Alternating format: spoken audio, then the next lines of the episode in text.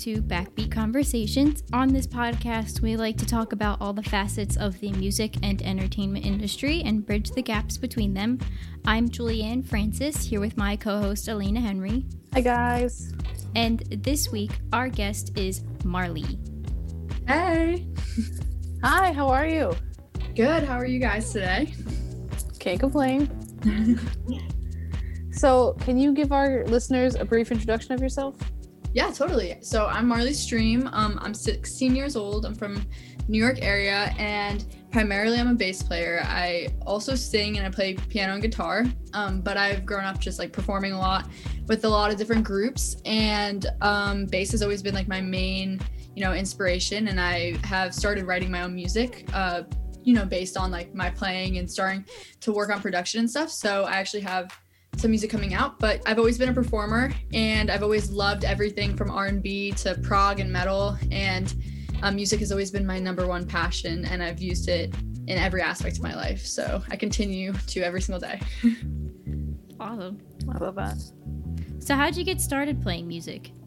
Um, when i was younger i was i've always been in a family of people who are avid music listeners and um, i've always been interested in the instruments. And like i feel like a lot of times you know like the average listener would you know like primarily pay attention to the vocals but i've always been drawn to the instrumentals that maybe you don't hear in the front of the mix. So um after like you know at a young age playing piano and singing a lot i decided to take up bass over guitar. And it was like the best thing i ever did because i'm really drawn. I've always been drawn to the way bass is so fundamental to the band yet if you're not looking for it, you can't always hear it. Um, but the second you take it away, it's like something huge is missing. So that's kind of what got me playing. Yeah, yeah, for sure. So you touched on it a little bit, but what is your favorite thing about being a musician? Um, I think being a musician is a way that I can almost I don't want to sound cheesy or anything, but like speak a language, you know, um, and do the things that words can't do, especially like what I found with songwriting is that not even with lyrics, but with um, melody and especially bass lines, because that's like what I do the most. I've been able to, you know, put my emotions that maybe I'm ready to let go of into something tangible. And that's been a huge thing for me. Um, so that's a huge part of being a musician for me is being able to convey feelings in an unspoken way with other musicians and listeners who aren't musicians, but also the performance aspect is like a huge part of it for me and i've always gotten such a thrill and just pure um, enjoyment out of performing for people. Yeah. I can't wait until we can do that again. I know right? Yeah. Damn. Yeah it's been so long. I know. Like almost a year soon. It will be have been a year in Absolutely. march. Yeah. It sucks. But uh so when this comes out your your upcoming release will be out. So, can you tell us a little bit about it? Yes, totally. So, this um, release that I'm about to put out on February 4th, it's called The Space Between Us. And it's, you call it an EP, you call it a single release. It's three songs. Um, and it was originally just going to be the one song that I wrote. And then when I was trying to think of the name of the song, which I mentioned on my Instagram that I was just not you know the name wasn't coming to me i realized i don't think the idea was complete just like what i was saying about like you know speaking through music. So um, i have a you know four minute song of my vocals and all my production but then i have two bookend pieces that are um, instrumental interludes. And i've kind of turned the space between us into a concept album um, to talk about like a very important relationship i had um, in relevance to the universe and the idea that um, to orbit around a planet is such a great distance that we can't even imagine. Yet, if you were to do it, it would be at the speed of light and it would be so fast. So, that juxtaposition kind of like I used it to, um, you know, personify the relationship that I had that was very long. And so, when it ended, it felt so short. And then I continued to convey that along the way. Um, the anxieties are the sun that's like gonna burn you and you got to stay away from it or keep each other away from it. While doing that you lose sight of beautiful things like the moon and shooting stars. So like that's kind of the gist of it that if i were to genius lyrics the whole thing that's what i would say to you. Yeah. I love that. I, that's a big thought yeah. to condense into three songs. Totally. Yeah. It's kind of an evolution. And i'd like to say like the first interlude is almost um, instrumentally that my idea of love it's an adrenaline it's you know an obsession with something new it's exciting and it feels like overwhelmingly perfect. Um, because i felt like because definitely like the middle song is like about a like a end to a relationship i had. Um, and i felt like because when i ended that relationship i was we were very much so like still just in love and it was for other things. In order to understand such like a mature concept like that i needed to set up the listener to be in love first so it could you know hurt even more. And then the last song is more just like the aftermath um you know like the hard parts afterwards and you know the growth the way that you know moving on. Like that um this the grief like feeling that you can that comes dies out into something that is like yourself again. So yeah. Yeah. Nice. i like that you just said you become yourself again because it does it does really feel like you become something other Mm-hmm. Like when you feel that feeling, you're just like, why am I not the person that I was? And then you end up back where you started, and you're like, that was that's weird. Yeah, it's like a broken puzzle. you got to put it all back together again. You know, like work the shit yeah. out, and like you know. Yeah. I love concept albums. I love when there's stories behind things. It's obviously fine when there's not. You could just write to write, but you know, it's always cool to hear about. Yeah, totally. I agree. So I have one more question about your um your EP. Mm-hmm. Do you have a favorite moment that you can tell us about, either making it or in a song? Um, hmm, let me think about that. Um, I want to say that when I the bridge of the song was something that I wrote. So I started writing the song about like six months ago. Um, and then I took a break while I kind of wrote it when I was like very much so living in it, which was hard. And I had to step away from it for like two months. And then um, recently I, I did production for the song really fast. Like I started on Christmas Day and it's done, it's sent off now. So like I, I had like, I spent a lot of time building it up to just release it all. And um, my favorite moment was I wrote the bridge like once I started production, like I started the song when the bridge wasn't completely finished. I had some words um, and I needed to complete the thought well. And this is back when it was just only one single. Space Lines is like the main song.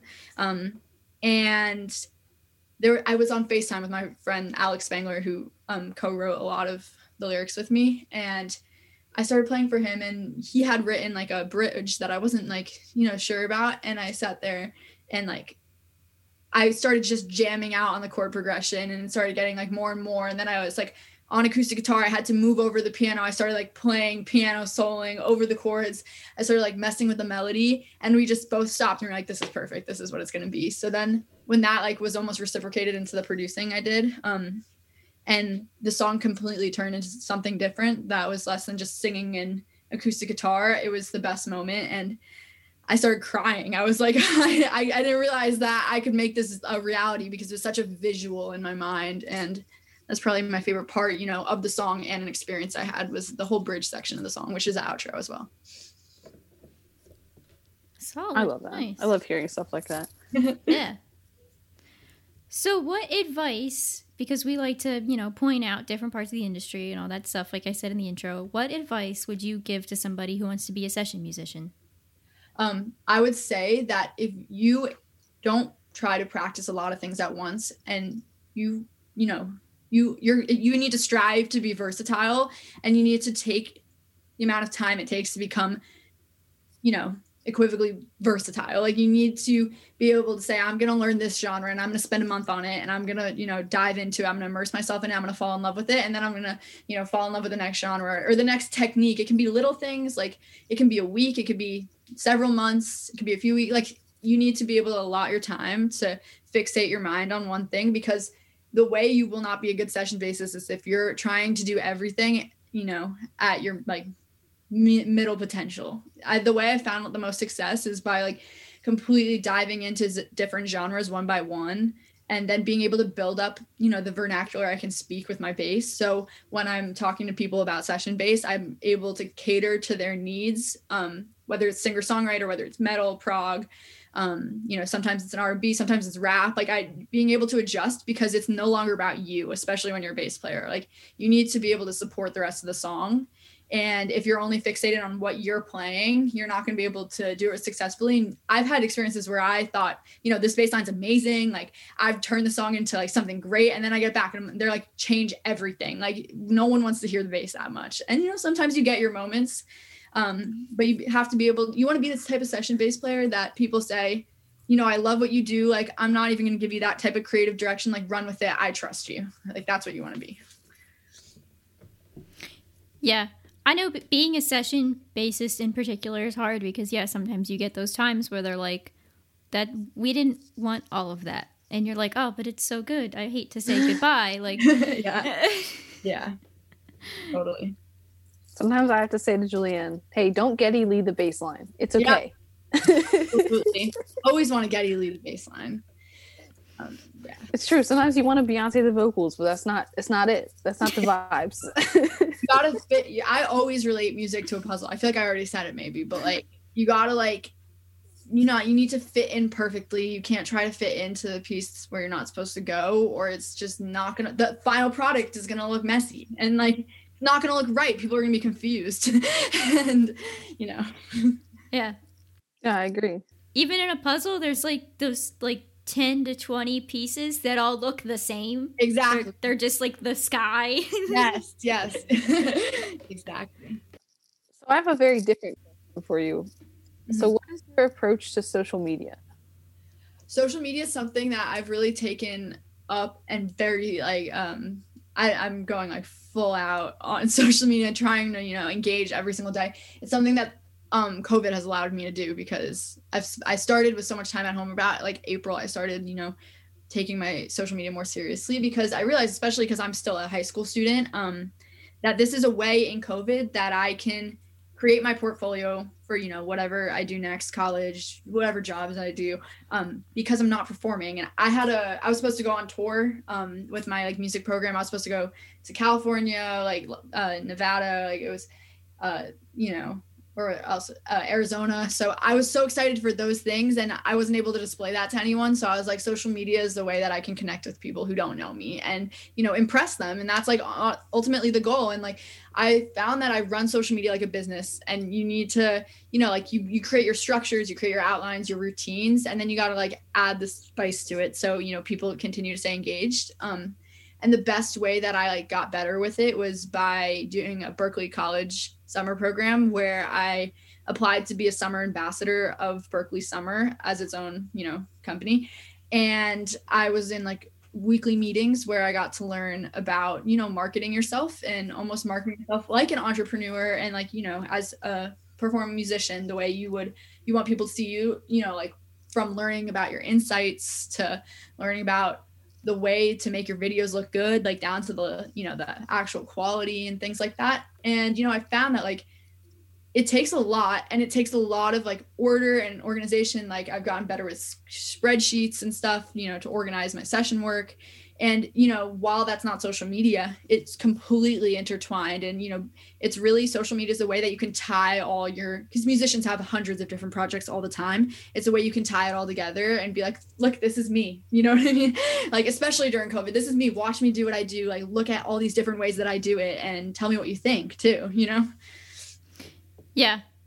Yeah I, that is that's a cool program that berklee has. I didn't know they did that one because i know like you know, being being a young person, mm-hmm. people are always like, "Oh, well, like you you grew up with it, you know how to use it." Da da da.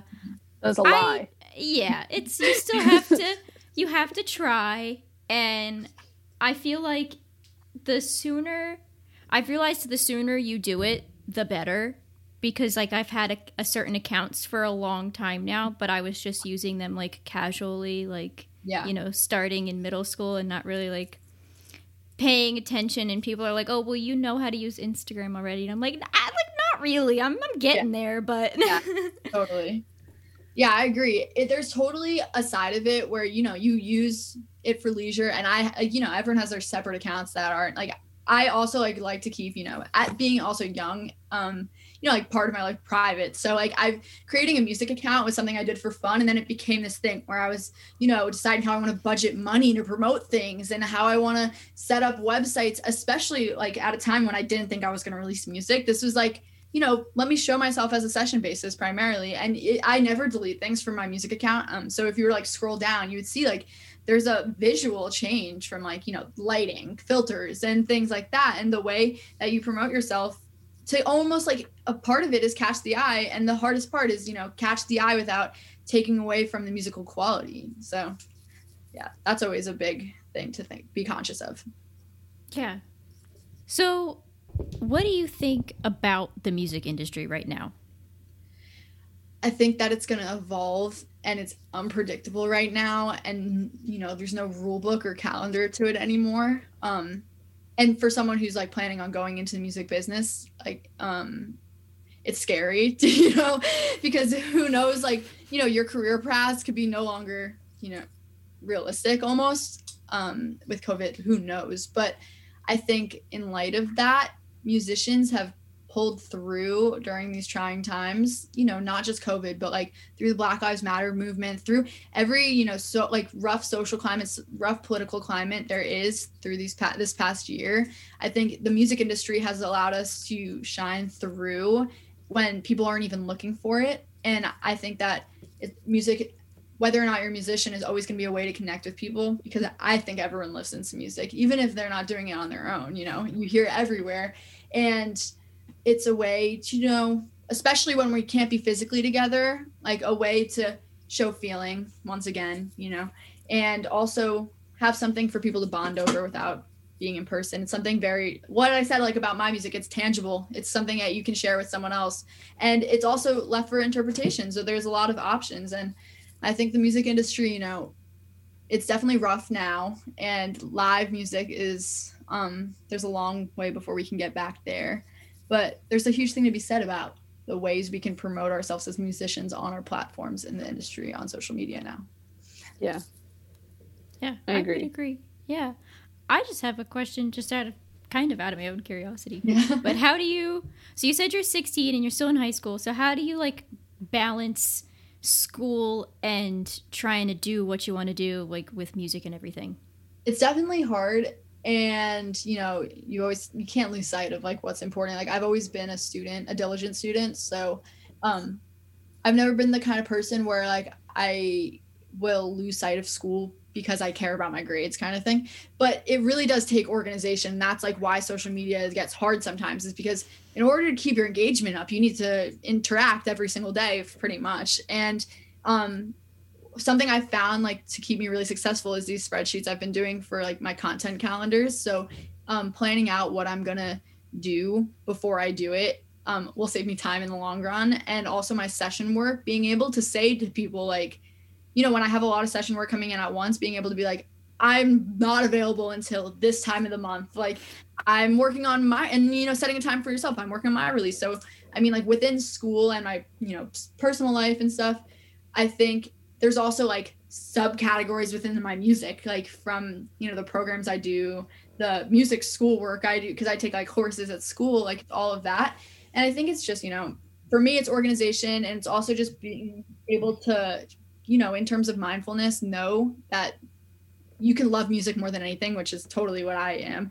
Um, but you always need to love other things. I learned that at Berklee too. You know, Steve Bailey, the director of the bass department, he would always say in our forums, he was like, you need to love other things so you can go do them and enjoy them and come back to bass and love it even more. So his thing was surfing. Like I play soccer as well. And like that's kind of thing. Like you you need to be able to create balance in everything in your life and music you can so quickly spend hours and lose sight of you know everything so it's really important to just always keep track of like the tabs that are our lives you know yeah it is so hard to like you said like love other things because i am always like no i only want music all the time yeah and then no one told me about going i wish someone had told me this about going to school for music was that you are not going to want to listen to music mm-hmm. when you're not in class. Because I totally freaked out when I first like put on like a Lady Gaga and didn't want to listen to it. I was like,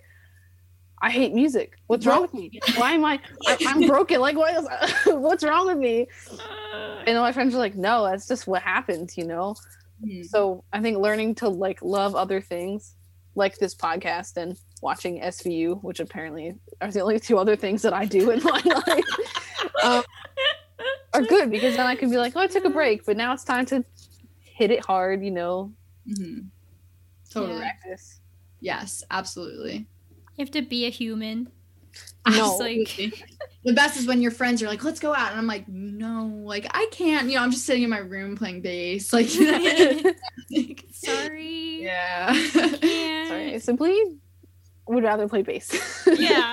and it's hard sometimes too, because sometimes people don't get it because music is a lot of people's hobbies. Music Yeah. is a lot of people's other thing that they love. And it's like, well, this is my job. I have to like spend time on it. Yes.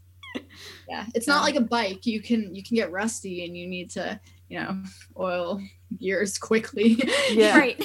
yeah. I noticed that like when I'm at school, I I come home and I like I'm singing. I'm like, wow, I never hit these notes before. And then after I stop like practicing regularly, I'm like, excuse me, yeah. go like come back. Totally. Yeah. Where are all my skills? Yeah. Listening is something I could never get old uh that never gets old for me. Um because I found that it's not even multitasking. I feel like some people think I'm crazy for it, but like sometimes I really like to read, you know, when I have time for that type of focus um and brain power. But I love to listen to music while I read and not just classical, but like, you know, sometimes I really like listening to like metal when I read and I don't know where it comes from, but like I think that music resonates with me on such like a like simple motor level. Like even in times of like you know mental health struggles like anxiety like music has always come through as a physical thing for me that just um can kind of keep me on track because it's what i know best. So i feel like um like to you know like devil's advocate like if you know use the thing you know best to keep all the other things in your life on track. Like if i listen to music when i do xyz you know when i run when i read when i um, homework like things like that I, you know, it's it almost creates like the bumpers to my life, you know, keeps Yes. me in line. Yeah. yes. Oh yeah. Yeah. Music is a great tool for that. Um, for managing anxiety specifically. Um, managing lots of mental health struggles, but the one I have experienced with is anxiety. Um, because I feel like when I'm when I am singing or listening to music, I feel like all the stars are in line. Like all the all the planets are like you know in Hercules when like the planets will align. Like it feels like that. Like everything feels like very perfect. And mm-hmm. even if everything else around me feels crazy, it's like, well, I have this and I can always come back to this. It's almost like coming home in a way, you know? Absolutely, yeah. I Yeah. I totally have similar experience with that, especially in times of like physical anxiety, you know, like anxiety attacks, things like that. When you like kind of feel like you lose yourself and you're, you know, suddenly you're on the outside, you're watching yourself and you want to get back in. Um, even without, you know, m- mental notion of it, like picking up the bass has become like a, a, a physical relief. And I notice sometimes when I, you know, if I go away, if I'm traveling or something, and I'm not playing as much, like I can almost feel it because it's become such habit, not only habit, but it's just like such a, you know, daily activity. It's like when you take yourself out of your schedule and or you don't take yourself out of your schedule, you take that little thing away. And similarly to the sound of the bass and how it performs in music, like you don't really notice until it's gone how big of a part it plays in everything. You're like, it's your Yeah. life. Totally. That's how I feel when I like put my hand on like I have a, a SM58 that I use to practice. Um, and when I put my hand on it, I'm like, nice. yeah, exactly. Yeah, there it is. Yeah. Exactly. It's interesting that you bring that up because that's not like that's like a thing like when that they say to do when you're when you have anxiety attacks or just experiencing anxiety at any moment like to sit down and be like okay like I can feel like the shirt Ah. on my arm and I can hear this and I can see this and like focus on things so it can of course totally be things like picking up your microphone or your instrument like yeah, music heals like honestly that has been a thing. I've been very against the whole grounding and mindfulness in times when i needed it the most. And as everyone is you know when you're told you need something like that you know i was the, always the first person to reject that it wasn't going to work. And when i found through that that music healed music was grounding i just couldn't stop. Like it i used it as a crutch and that never hurt me you know what i mean to use it like that. So it only ever made me better. In times when i think about it in times when i saw like exponential growth in my practice and my playing was times when i was also the most anxious and like i needed that you know thrive in. And in the end like it made me come out as a better person and you know happier and more engaged in the moment. Like music has taught me to you know focus in the be present in the moment same thing like that mindfulness the grounding inevitably does yeah. That's such a gift about music too, is that you can be so totally in the moment. Like especially when you're like playing with a band or whatever, like that is such a gift because you're like, I will never have this exact moment with these people ever again. Absolutely. And then you look at COVID and you're like, look how fast this gets fucking taken away from us. like, you yeah. know, um, that is true. And you know, every performance, every moment on stage is a different moment. And so many things can be going on in front of you like with an audience especially when you're you know playing at like a outdoor place like i've had a lot of experience playing at like you know festival street fair kind you know like kind of thing where people aren't yeah. necessarily like you're i'm no like you know i'm what's like icon you know you said beyonce earlier i'm no kanye west like you know i'm not like yeah. you know we're not sitting here to worship you know so um i you know i found that like it's really easy to like be interested in me like oh what's that person doing? Like oh do i know that person? Like if it's local like who's who's walking by? Who spilled their drink? Like what's going on? Um and when you're able to like cut all those things out yet also have this wonderful connection with your audience like that is something you never get the same experience next time you know?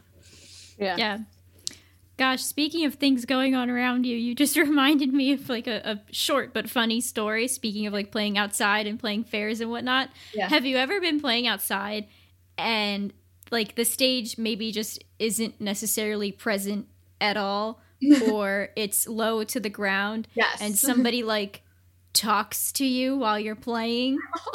oh my gosh, probably that probably has happened. I've had little kids run on the stage, maybe like because that happened to me one time. It was a high school jazz band thing, and somebody just came up and started talking to me, and I was like, uh, uh. like what the fuck? yeah.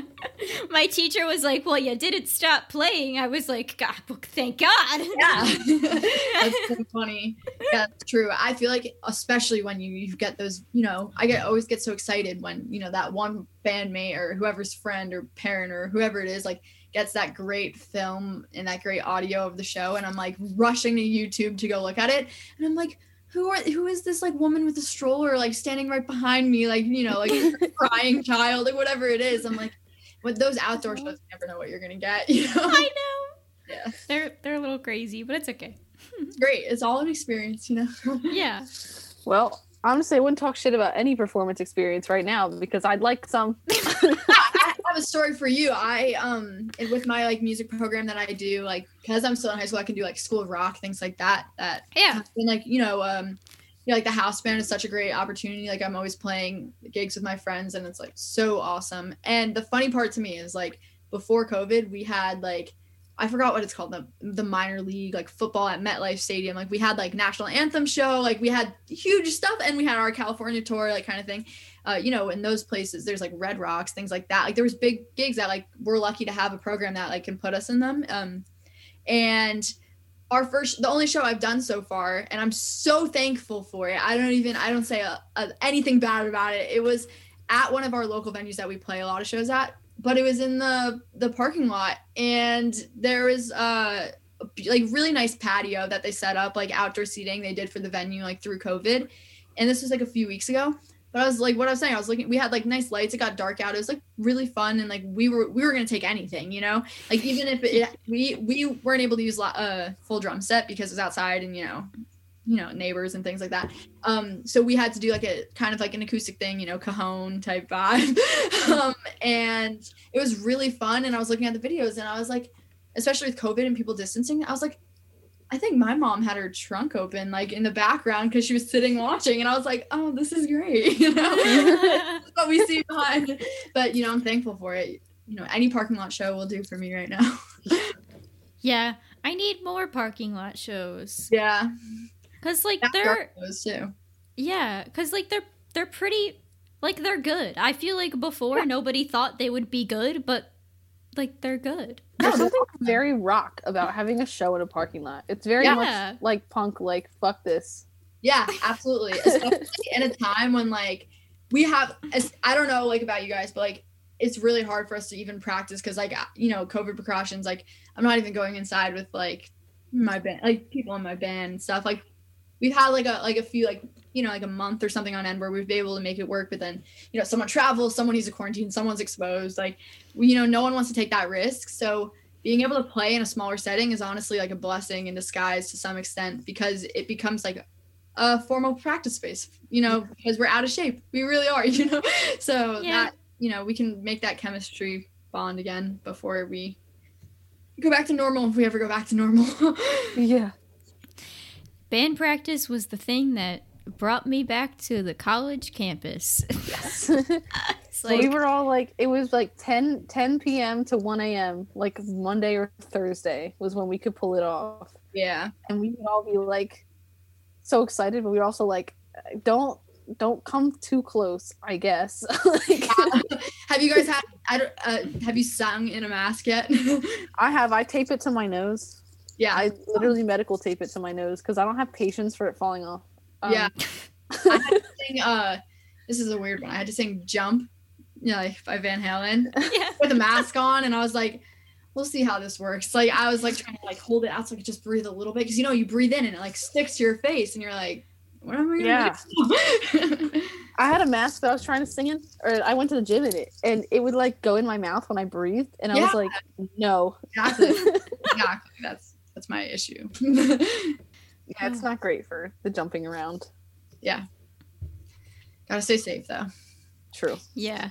Above all, wear the mask. We know we complain about it sometimes, but it's Absolutely. whatever. Keep it Yeah. safe. Yeah. Yeah. So I have kind of a big question for you. Mhm. So this is our uh, every podcast we do a a moment called the "Shut Up and Let Me Do It" moment. hmm And basically, we feel like in this industry, there's a, often a moment of unexpected validation when you realize how much you've grown and you can say either externally or internally, like, no, shut up. I got this. I can do this. Yeah. Can you give us a moment that you might have had like that? Yeah, totally. It was um pre-COVID and I think you guys could probably like relate and extend upon this like being a female bassist in the music industry is a constant battle with all the men. And you know sometimes the women too. Like it's the kind of thing that um at times has made me just subconsciously expect that people I could never be at the same level with people. And it's also constantly putting me in situations where I'm the only girl. And like on a you know non-musician level that's like not always the greatest and in the industry like that's not always the greatest and you're sometimes receiving the wrong types of attention and sometimes you're being looked at for your playing and sometimes you know it's always the instagram comments that are like you're pretty for a bassist like you know or like you're pretty good for a female bassist and i'm like let me show you how i play so i had this moment where we were playing um do you know yyz Yeah. okay so we were playing yyz and you know it was a kind of situation in a school rock setting where like i was getting casted on the song. So like it was kind of like you know me and other bass like more options kind of thing. And i got put on the song and it was the kind of thing where i watched my friend do it when i was younger and i was like one day i'm never i'm never gonna be able to play this song.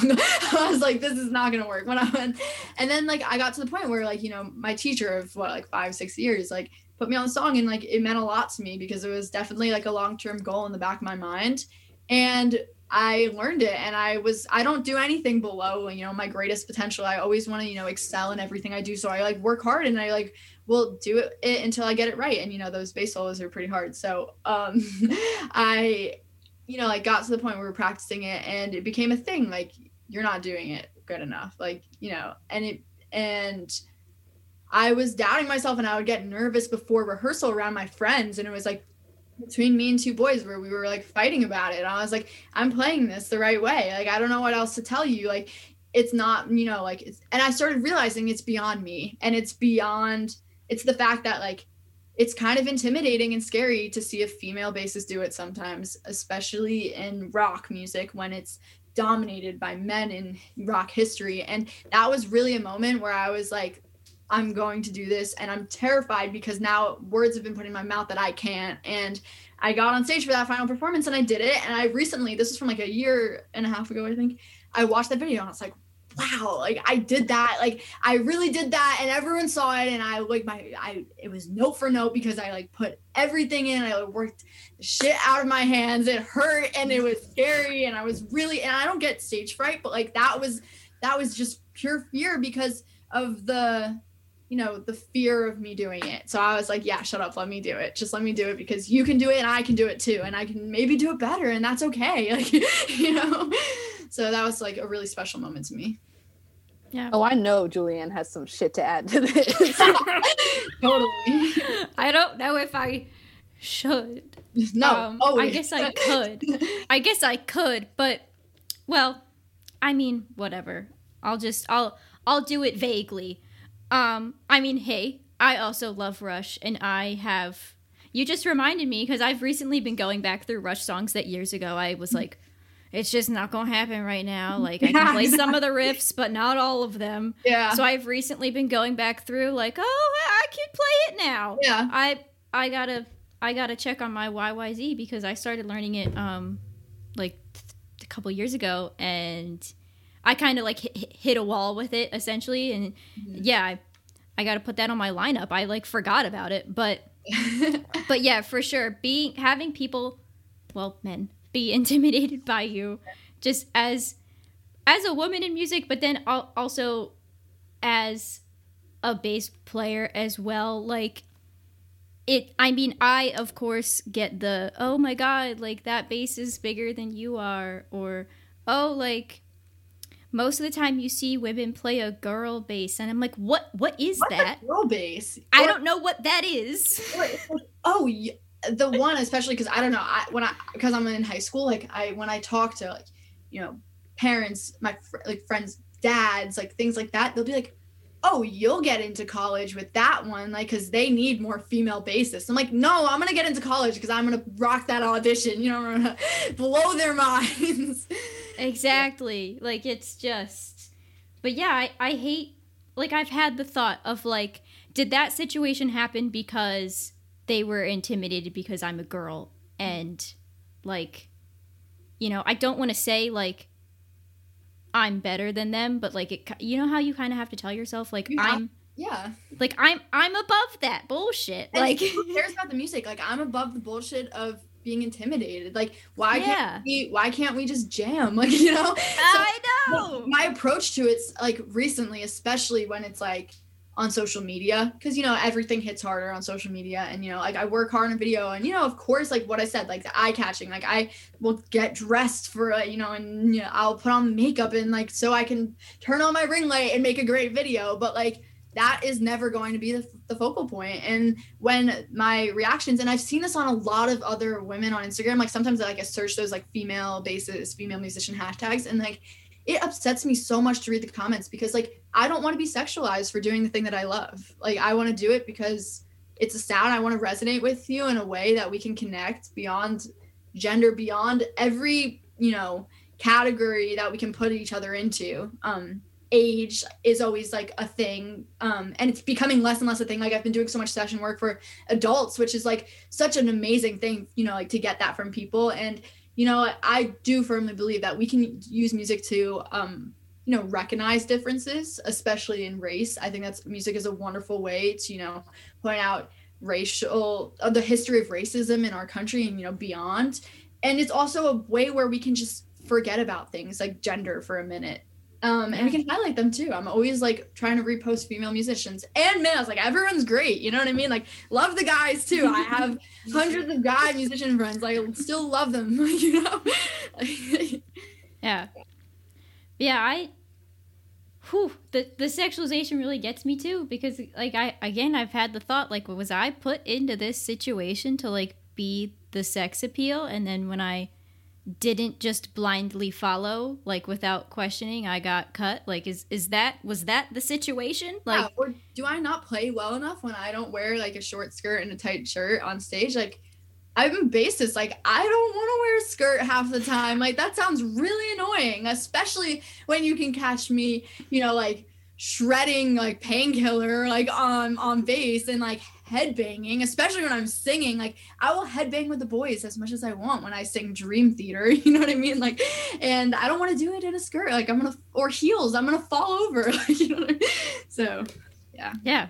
It's also like for sure wanting wanting to look nice on stage, but also like you see all these fucking dudes in jeans and t-shirts. Yeah. Like, so are you telling me that I went out and I put all this shit on my face and I'm in the heels and I'm in the leather pants and I'm wearing crazy clothes. For this motherfucker to show up and have a white t-shirt on and jeans like totally. but like that's the standard. Like nobody I, gives a shit. I know so you're like well then why do i give a shit? Yeah. You have to balance like am i doing this for me because i like to look this way? Like is this the look i'm embracing? Or am i doing it because this is what people have told me I should look like. Totally. I that's a huge thing to think about, especially like being in performance programs from such a young age, but like the way that I have seen it because I have, you know, like wonderful male instructors and female ones, but male instru- I had my, you know, bass teacher over the past years who also like directs a lot of like the music performance programs I do. He has never I I think there was a time when I was probably like one of very few of his like female students and I've never once been felt, you know, I, I thank him for like showing me that I can be something, just like all of his guy students that you know like are the same as me. And like I started to realize, especially like with School of Rock, because I have a really close relationship with the um, directors at School of Rock, um, that my job as a performer male or female is to separate myself from the audience and to stand out and to be their entertainment and to play the music they want to hear and i get the best i don't know about you guys i get the biggest like thrill out of getting ready for a show like i love it like, i absolutely love it and i started realizing there was a part where i like thought about it. i was like do i even like why do i need to do all of this like this is not for me like and i was like no like I love doing this. And you all can wear pajamas. There's been times like, you know, Christmas shows and things, like holiday shows where like let's wear pajamas because it's funny and like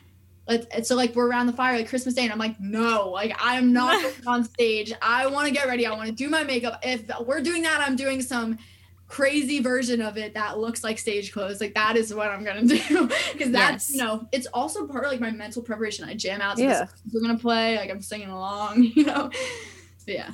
I feel that too because it's like it's like sometimes you feel like because especially because like I'm in a rock band it's like yeah, I want to be boundary pushing or whatever. But mm-hmm. is it so wrong if I want to look pretty too? Like, yeah, totally. is it so wrong if I don't want to like do riot girl makeup or whatever? Oh yeah, totally. Because it's like, you know, you just have to decide what you what you are and what look you want to be. Because it's yeah. also about creating the persona. Because like I know I have a stage name, mm-hmm. so I do like whatever. I'm like, well, she looks this way. Yeah, she's totally. different than me. That's cool. I love that. I've I haven't thought. I don't know a ton of people like. Maybe it's because I'm younger. Like we're all just you know students to some extent, but that is super cool. Like I really like that, and you know I feel like that's what I was able just to go back to this. Like I feel like it makes sense. Like what with my EP coming out, like I feel like yes, it's based on my experience, but when I think about the EP now, I don't even think about the things that I was originally writing about because it's a master. It's like it's my masterpiece now that I am like a, I feel like I'm like the wizard of it and like I've created this like concoction and like you know like maybe there's times in the song where I'm talking about myself and I'm talking about someone else or I'm talking about a few other you know but like they're just characters in a story now because you everyone knows and I don't know if you guys listen to Anthony Fantano or Dissect but um I was listening to the Igor, like Tyler the Creator, dissect collaboration with Fantano. And all they were talking about is how much he probably exaggerated the terrible parts of his relationship to make a good song. And it's so true. Like I, I believe that like most musicians when they write, like it's it, it's so it's like you write about a feeling or an idea. You don't write about like an event for the most of the time. or like you know the the you like music grounds, but we don't really write about those literal parts. We turn them into something more conceptual, so people can take it with a grain of salt. And like yeah. your, your performance, or your stage presence and stuff, like that is so cool that you can like the thing I do with my music, you can do with yourself. Like I want to try that. Um, like, yeah, try it. I mean, if you don't like it, it's not for you. Get rid of it. Like that's yeah, you know, yeah. finding yourself as an artist. Yeah, yeah but I always thought it was interesting that like when especially talking about female musicians, people will be like, oh well Taylor Swift wrote this song about Harry Styles. Like no, she didn't. Yeah. Taylor Swift wrote that song about feelings she had yeah. about Harry Styles. Yeah. Like and I always think that that's interesting. Like I don't I think the distinction is important because it's like it wasn't about him. It was about her and the way that she felt. Yeah. And that's how all music is.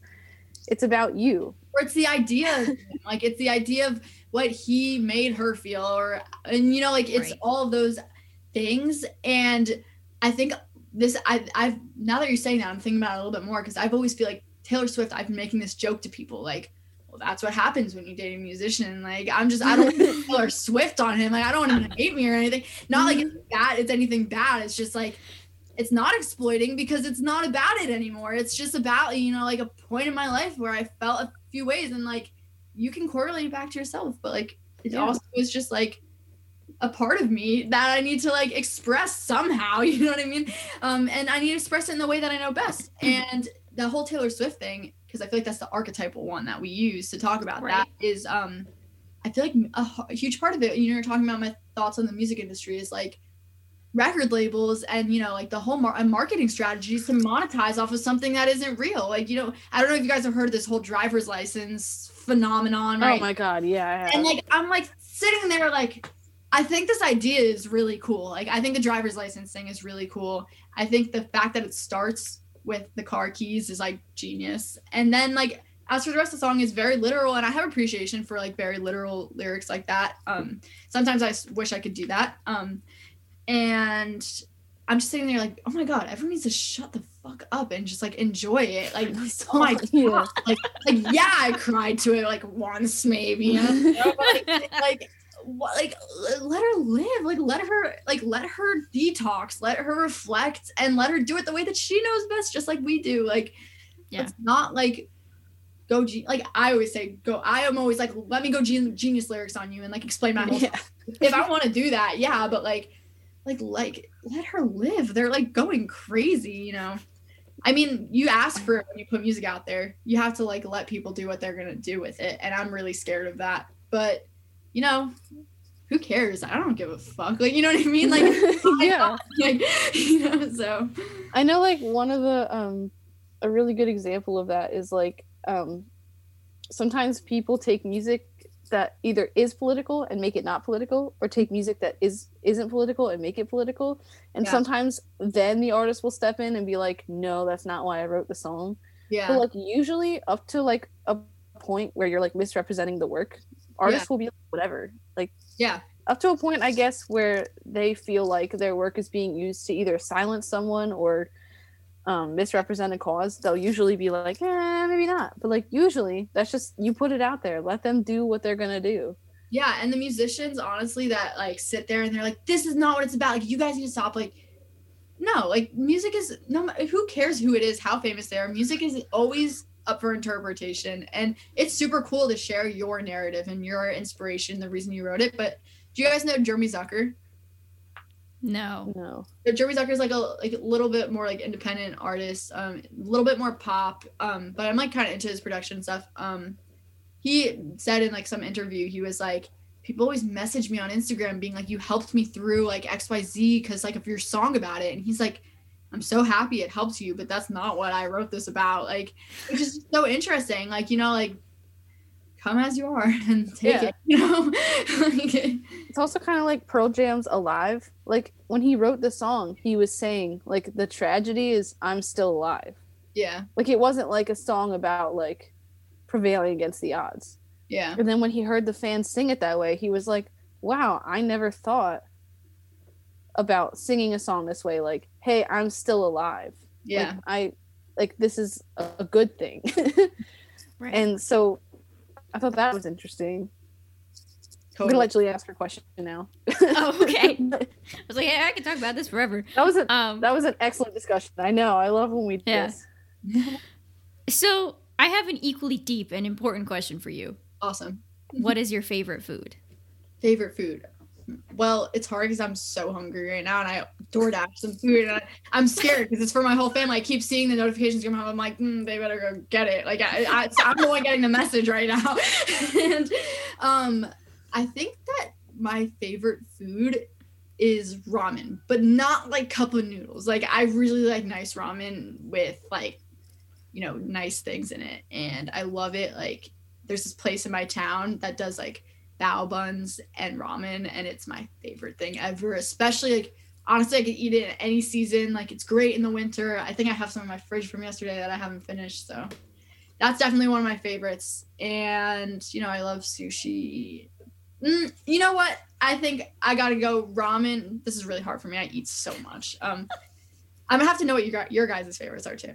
But um, ramen or tacos, like any, like I I could eat so many different kinds of tacos all the time. Like that's really my. I eat so much Mexican food all the time. So, yeah. I love that. Yeah. I'm trying to. I also have multiple favorite foods, so I'm trying to think of one that I have not said yet. I always say the same thing. I know I've definitely said mac and cheese. oh yeah. I have discussed sushi, Mhm. but I mean, I love cupcakes. That's a good one. That's that is that is valid.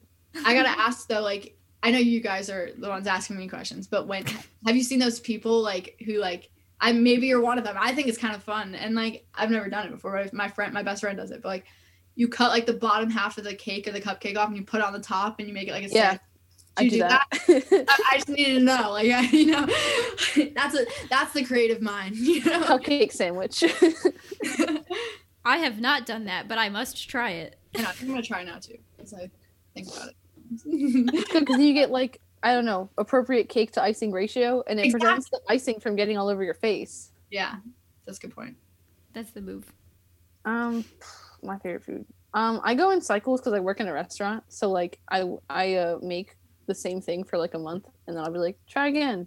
right now, it's wrap with eggs, home fries, and American cheese in it, and then I just like throw it on the grill, and I, sounds so good. that's what I eat. also, string cheese, like Polly-O string cheese. I love those. I keep those around. Yeah, everyone has that like one thing that they eat. That's like I feel like I have the same like type of granola bar that's like my favorite. That I have like a hundred of them in all my bags and like my like, pockets. I sometimes I'm like like in my per- my backpack or my purse and I'm like oh well look at me like like lucky day you know yeah. Yeah. That's a very mom friend type thing. I always have like some granola bars. I'm totally that I'm totally the mom. um I think sometimes eating can feel like overwhelming in college because like you have to like procure your own meal, especially because like I'm a sophomore, so I have to like make my own food. So I always keep those like string cheeses around. So like if I like panic and I'm like I'm just gonna have toast again, I'll be like, all right, Yeah. let's have string cheese first because you're really hungry, and then we'll make food after you don't feel like trash. yeah the hanger i always I, my favorite word maybe uh, that's how i always am like i'm on the phone with someone especially when we're talking about music i get like all hyped up about whatever i'm doing and then i'm like oh, i need to leave i'm hangry like i'm not i'll call you back i'm, I'm like, i need to step back yeah I love Oh, that. no. So, Oh. what are your life goals? um overarching life goal is to be happy in what i do and be successful and continue to be ambitious no matter how old i am that's like a huge thing i value ambition as a characteristic over everything in other people and myself um but i think one of my biggest life goals is to be able to incorporate music into like a, a lifestyle that you know isn't on the road isn't performance. Like my goal is not i'm not to be like my goal is to be famous and be in a band and tour. Like i don't even want the road life when i'm like older. I don't know. Like i love performing but like that's not going to be my job. I want to be able to incorporate my biggest life goal right now especially because i'm looking at college and stuff is like to incorporate like the drive and the you know and to be honest like the passion that i have to succeed in my academics and be able to com- and you know like fuse it with music in a way that i can also at the same time um defy these like norms for women in the music industry. Like i want to be i want to be super successful and i want to have whatever entrepreneur business like you know mba music degree like i want to be that person and i want to be able to inspire other people in that way um as well because that really is my dream and i i do believe that i can make it a reality when i work hard and yeah that's my life goal Very Love that. valid. Yeah. we ask this question to like all kinds of people, like young people and old people and older people. They're not old, but like they have had careers and stuff. Yeah. So it's like sometimes they're like, "Well, I did everything," and it's always nice to hear someone be like, "My goal is to be happy," Mhm. Yeah, totally. because that's what life is about. Yeah. Yes. You know, like my goal is also to like, you know, I bet you guys know like musician fear is like, can I make a career out of this and make money at the same time? And like trust that if I go to, you know, music school and get a music degree, like, am I gonna make any money? Like, you know, what's gonna happen? So, you know, um, I think like uh, with that comes I never want to, you know, people say like you don't work a day in your life, whatever, when you do what you love. Like I also do like want to be able to do what I love and continue to love it and not it I don't want music to become a chore or a job. Like of course it's hard at times, like when you have a lot on your plate or you know, music does get frustrating sometimes. Um that doesn't mean that I step away. It just means I move on to some other musical thing instead. But um, you know, I never want it to become that for me. Yeah. And I Yeah. to, you know, put it on to whoever else I come across in my life. So yeah. Yeah. So, do you have a quote that you really like? Like from someone else. Either from Either you. or so. Yeah. Either way. Um, I had to think. I actually wrote down a quote yesterday, and actually, no, I can't find it. I don't know. There's a lot of song lyrics I like, and um, I'm a big Deadhead on top. I forgot to mention that. Like with my whole prog metal, R&B, etc. Chan, whatever, brain guitar. Um, I'm also a total Deadhead, and some people hate it, some people love it, but. I think a, a quote that my mom has always like messaged me in times when I, you know, am distraught or whatever about XYZ is if you get confused, just listen to the music play. And um, you know, music oriented and you know, it means bigger things for me. But on top of that, all Frank Ocean's discography is like my life quotes. So if you ever need one, like Marley says, um, listen to anything on Blonde or something, and you'll get something that I believe in firmly. you know. Valid. Yeah. Which actually leads us into our next and final question. Uh, what is your favorite album? Oh my god. I Uh, know we're really we're testing you. and I can't give you more than one. You can, You but can. we had someone give us one from every genre, so like steer away from that direction a little bit. Um, I would say. Oh, I have so many. Damn. give I us give us three. Okay, three. Well, I gotta say, Blonde by Frank Ocean is one of my favorite albums of all time, and it will always be one of my favorite albums of all time. And you know, people say he's. Some people, the the minority of people in the world, say that he's overrated, and he. I don't think he is at all. I think he's a genius, but um, I think that album is absolutely perfect. Um, I want to say I really like this one just because I would have to say one of my favorite albums is one that shapes my musicianship. And I want to say either mm, Hemispheres by Rush or 2112. I don't, I don't know. But um because I learned like the entire thing once. So like I think that was a really big moment. But um there's this live album um by Genesis. It's blue. I don't even know what it's called to be honest. I think it's it I maybe called the knife. Like the song I learned on it was called the knife and it was like one of those turning points in playing where like it was like one of the you know milestone songs you know so that's probably one of my favorite albums as well and then um i need to throw in one of my favorite female albums as well. Hmm. I really like this norah jones album. It's like i'm so bad with names of albums to be honest. It's the blue one with her face on it and it has come away with me and don't know why.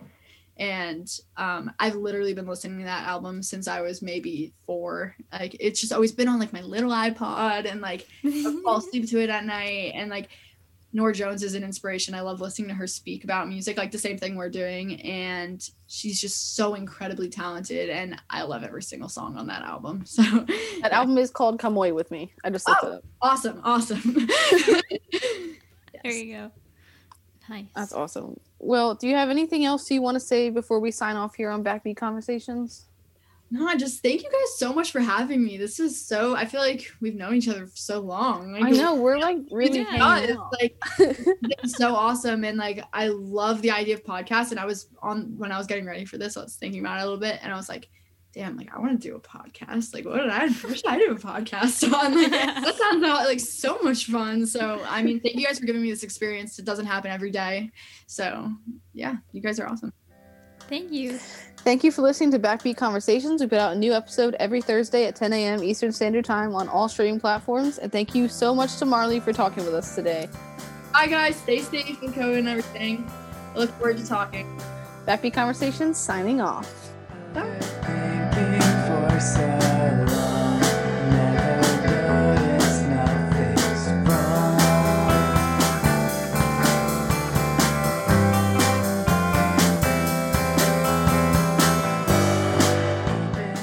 You like what you hear? Look up Witch Weather on all streaming platforms and make TikToks with it.